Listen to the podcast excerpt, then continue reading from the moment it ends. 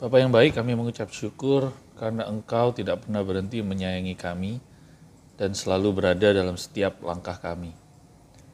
Pagi hari ini kami memilih untuk mendengar suara-Mu yang indah dan siap untuk menikmati hubungan yang indah bersama-Mu. Amin. Shalom rekan-rekan sama semuanya. Semangat pagi, Tuhan memberkati kita semua.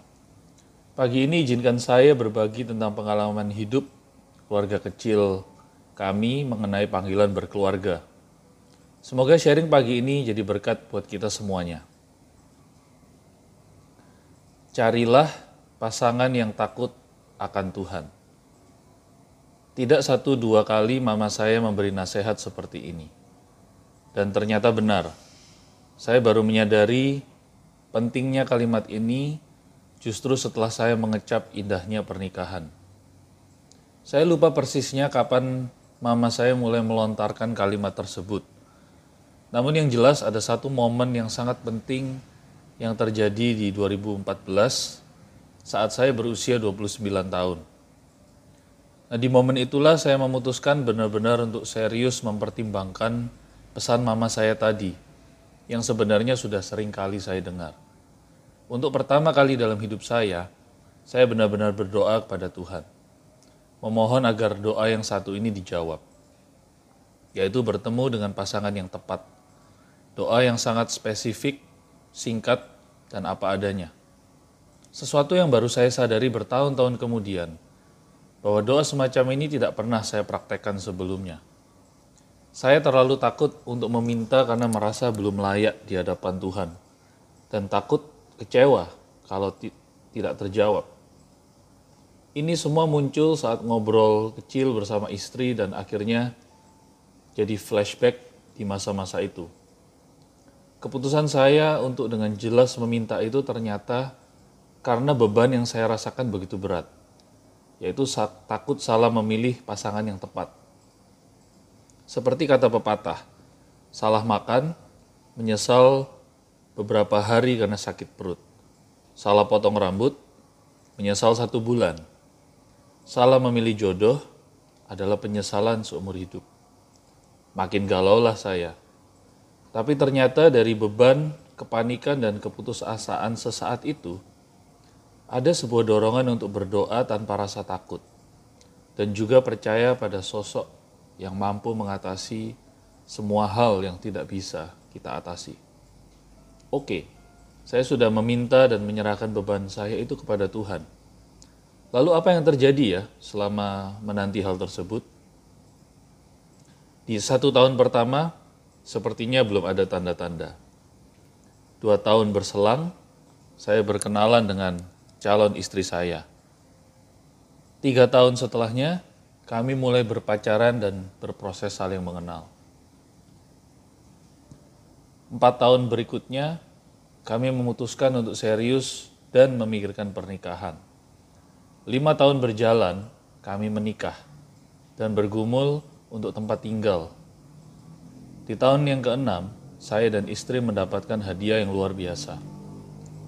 Kami dipercaya sebagai orang tua, dan di momen itulah kami merasakan benar-benar hati Tuhan yang sangat baik dan luar biasa.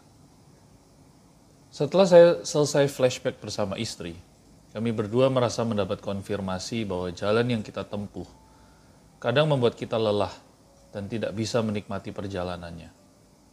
Tetapi ketika kita sudah sampai pada tujuan, kita lupa pada permasalahan dan lika-liku perjalanan tadi.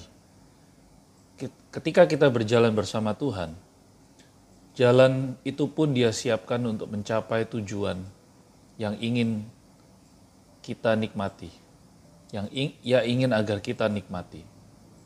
Dari situ kita menyadari bahwa Tuhan benar-benar menjawab kebutuhan kita. Lewat perjalanan pencarian pasangan itu, ternyata ujungnya adalah keluarga kecil kami. Keluarga kecil yang dikhususkan dan dikuduskan oleh Tuhan, di mana menjadi tempat kasih yang sejati bisa dipraktekkan. Bahkan hari di mana buah hati kami lahir, kami baru memahami arti kasih yang sesungguhnya. Pengorbanan yang dilakukan oleh orang tua kami dahulu, membuat jiwa kami diingatkan kembali akan artinya dikasihi. dan menatap ke depan, bersiap untuk mengasihi generasi berikutnya yang Tuhan percayakan kepada kami. Pengalaman ini benar-benar membuat iman kami bertumbuh, bahwa Tuhan adalah Tuhan yang menjawab kebutuhan dan tahu yang terbaik buat kami.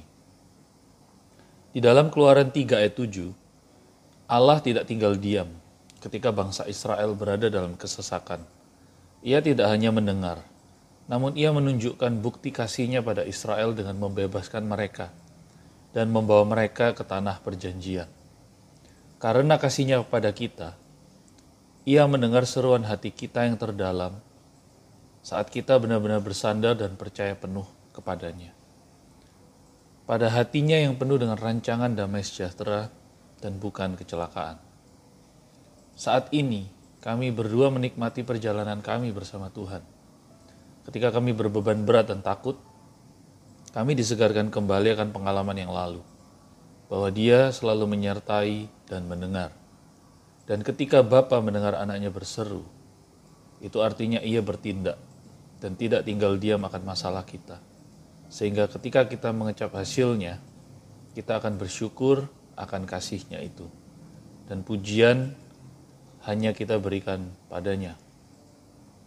Saya membayangkan anak-anak kami pun bisa menikmati hubungan yang indah itu. Dan akses pertama mereka untuk hubungan itu adalah mulai dari keluarga kecil kami.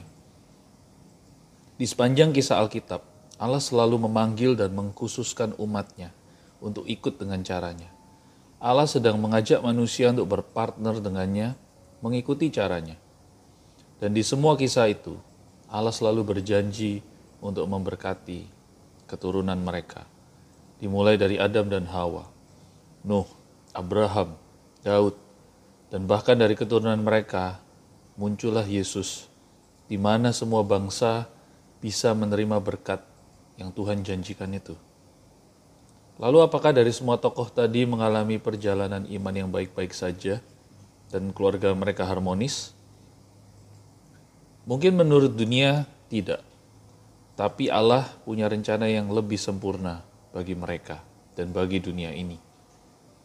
Sudah siapkah kita untuk mendengar panggilan-Nya dan menghidupi janji-Nya dengan beriman pada-Nya?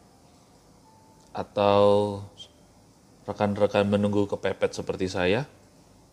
Apapun itu, Allah tetap baik dan selalu baik. Semoga nantinya anak-anak saya bisa mengucapkan hal yang sama. Mari kita berdoa. Terima kasih Yesus. Kalau lewat Engkau, kami semua bisa menerima berkat dari Bapa, apapun itu bentuknya. Kami siap untuk menjalani hidup di dunia ini dengan kuasa-Mu yang sudah ada di dalam kami. Membuat kami bisa mengecap berkat-Mu yang sudah tersedia bagi kami. Amin.